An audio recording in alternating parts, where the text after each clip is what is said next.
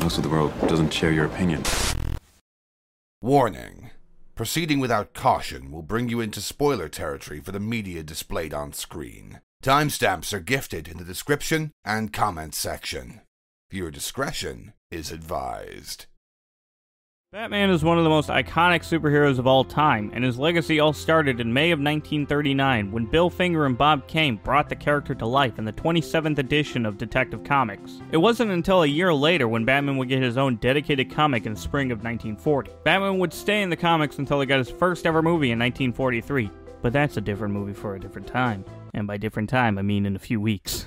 Batman eventually got his own TV show in 1966 that would last two years before eventually getting canceled due to ratings dropped. But in the same year that the show started, it got its own movie canon in the universe that most people would call the first official Batman movie. This movie is usually called Batman 66 or the Adam West Batman movie, and I bet that 80% of you didn't know that there were two other movies set in this universe. That's right, Adam West Batman got a live action movie and two animated movies that came out exactly 50 years after the original TV show and movie aired. And today, I'll be going over all three and giving my thoughts on them individually and then my thoughts on them overall, especially seeing them for the first time because I had never watched any of these prior to working on this video. So without further ado, let's get right into it with.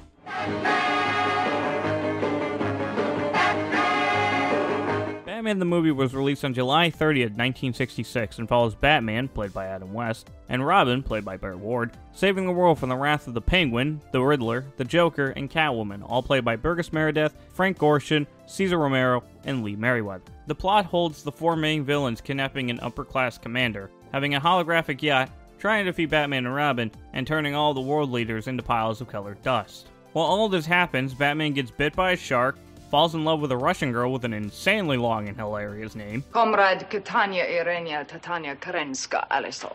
And with the help of Robin, takes down the four villains and turns the world leaders back into human beings, only now they all speak different languages, which was, admittedly, pretty funny. If this movie was made today, I'd give the plot alone like a 2 out of 10 because of how little sense everything makes, but because this was made in 1966, somehow plot sense gets a pass. But being completely honest, I didn't hate this movie. I'd like to read off a quote, if I may. I really hate Batman 66.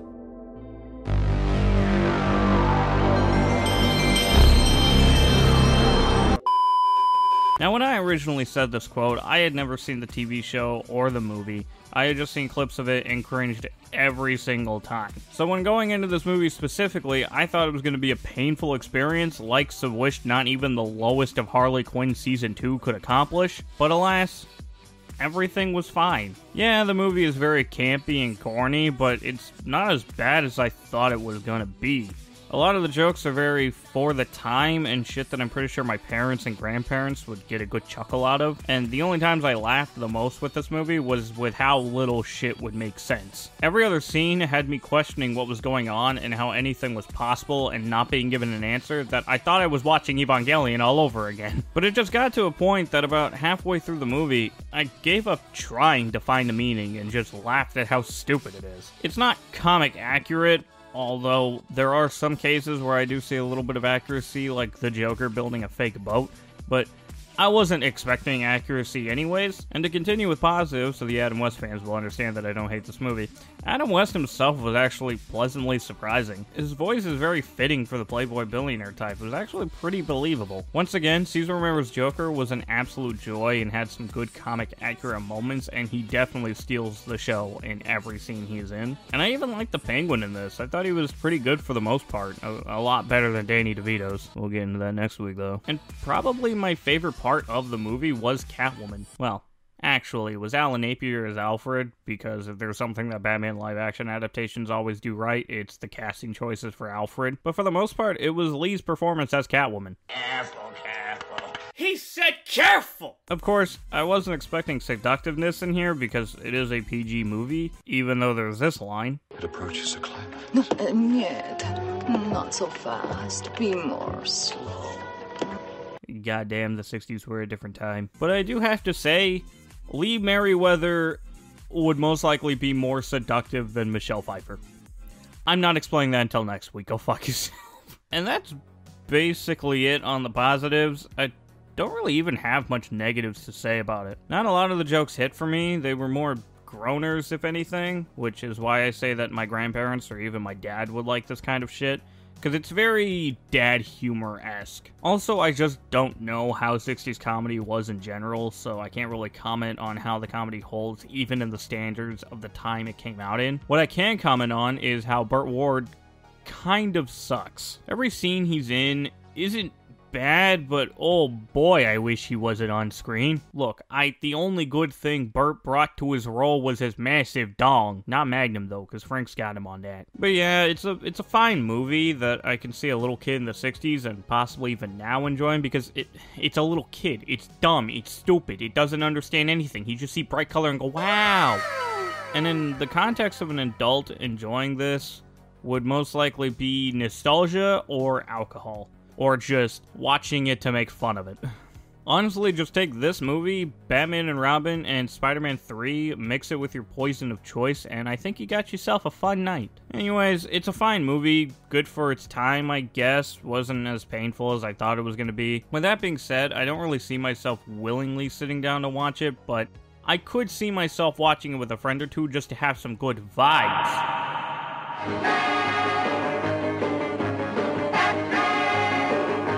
After many different incarnations of Batman throughout the five decades post Batman the TV show, Adam West and Burt Ward would reprise their roles as Batman and Robin for the animated movies Batman Return of the Cape Crusaders and Batman vs. Two Face, which would both set place in the same universe as the 1960s TV show. Return of the Cape Crusaders was released on October 10, 2016, and follows Joker, played by Jeff Bergman, Penguin, played by William Salyers, Riddler, played by Wally Wingert, and Catwoman, played by Julie Newmar, who was actually the original Catwoman in the 1966 show, planning to take over the world by stealing a replicator ray. In the process of Batman and Robin trying to stop them, Catwoman gives Batman a thing of batnip, eventually making him evil. Batman then tries to rule Gotham and the world until Robin, Catwoman, Alfred, played by Steve Weber, eventually makes him good again. Afterwards, they realize that Joker, Riddler, and Penguin's plan all along was to make Batman evil so they could go steal priceless arts. And just like usual, Batman and Robin save the day, and then Catwoman dies or some shit, I don't know. Being 100% completely honest,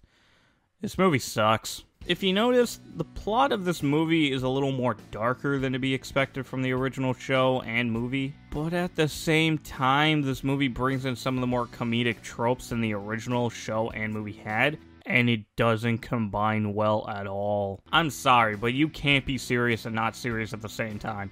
You can't have Batman go evil and try to kill Robin while also having Robin use his holy blank catchphrases and having bat everything. On top of all that, this movie's just boring as fuck. At least with the 66 movie, I can lose my shit over how nothing makes sense, but here it's not even funny. They have Catwoman literally floating in space. I should find this hilarious, but I don't.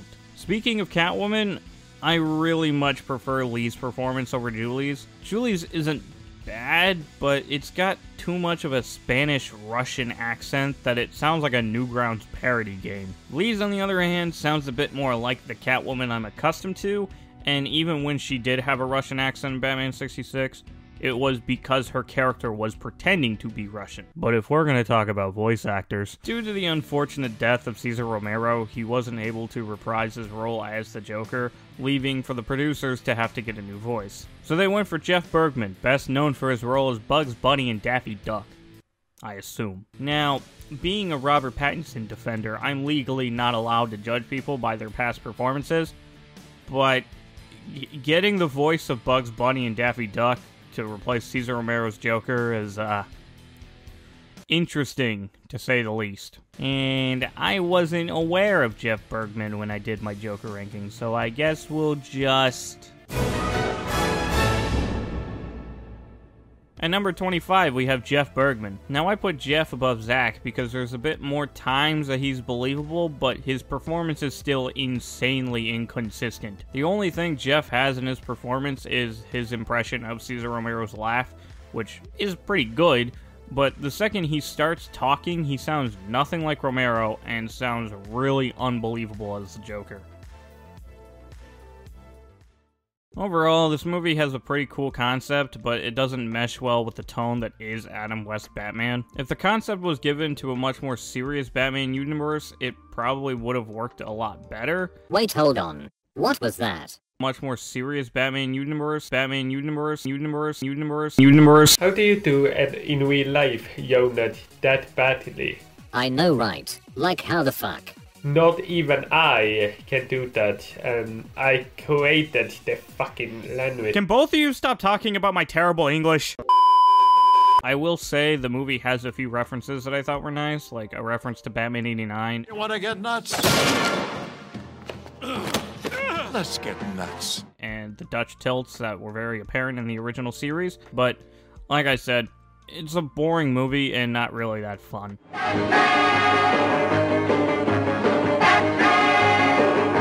Batman vs. Two Face was released on October 10th, 2017, and follows Harvey Dent, played by fucking William Shatner of all people, becoming Two Face and using that power to frame criminals and throw them into jail, while also trying to unmask Batman for all the criminals to see and turn Gotham into a bunch of Two Faces. And obviously, Batman and Robin try to stop him. This movie is a massive improvement from Return of the Caped Crusaders, in my opinion. For one, the plot isn't some big, serious, modern day Batman thing, and I actually could see this being somewhat of a plot in the original series or as a sequel to the 66 movie. That, and also this movie goes all over the place, that it does feel like a product that would come from the original 66 show. This movie also introduces two new characters, despite Harvey and Two Face, which are Hugo Strange, voiced by Jim Ward, and Harleen Quinzel, voiced by Sirena Irwin.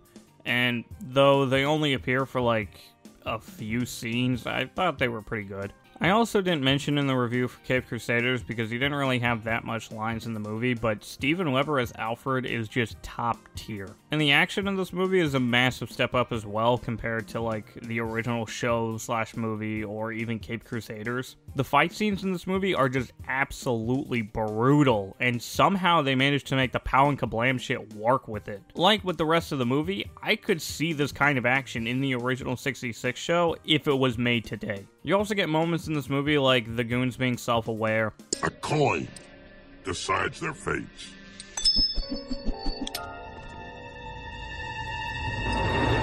Tough luck, boys. Batman and Robin will live. For now.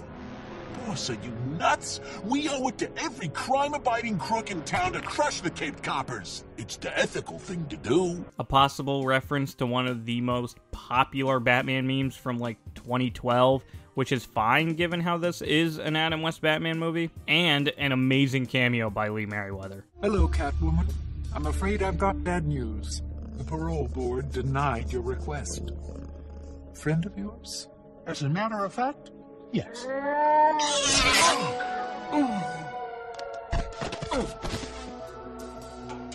well done, Hecate. You've earned an extra treat tonight.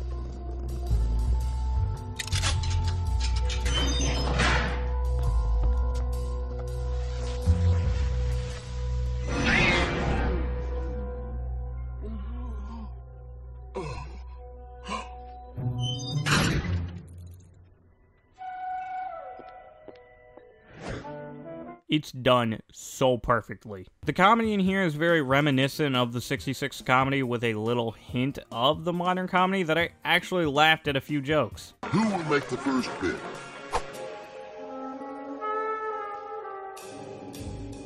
Holy Hugh Hefner!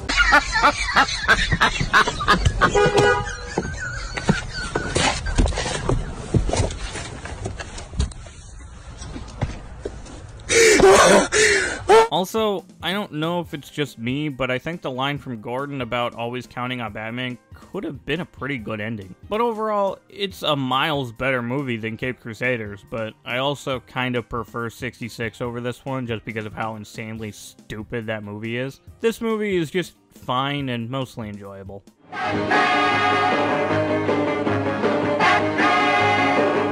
Overall, these movies aren't that bad. Yeah, Caped Crusaders can be a bit boring, but when walking into the series, I was really worried about the comedy and thinking it was going to be a really painful experience, judging strictly off of some scenes from the TV show. And to be honest, these movies kind of tone down the campiness and makes it to be a decent and sometimes even fun experience. Like I said, I would have no problem rewatching Batman 66. In fact, I literally cried laughing by just thinking of the massive leaps that Batman and Robin take to solve the riddles, or Catania Arena Titania Casino.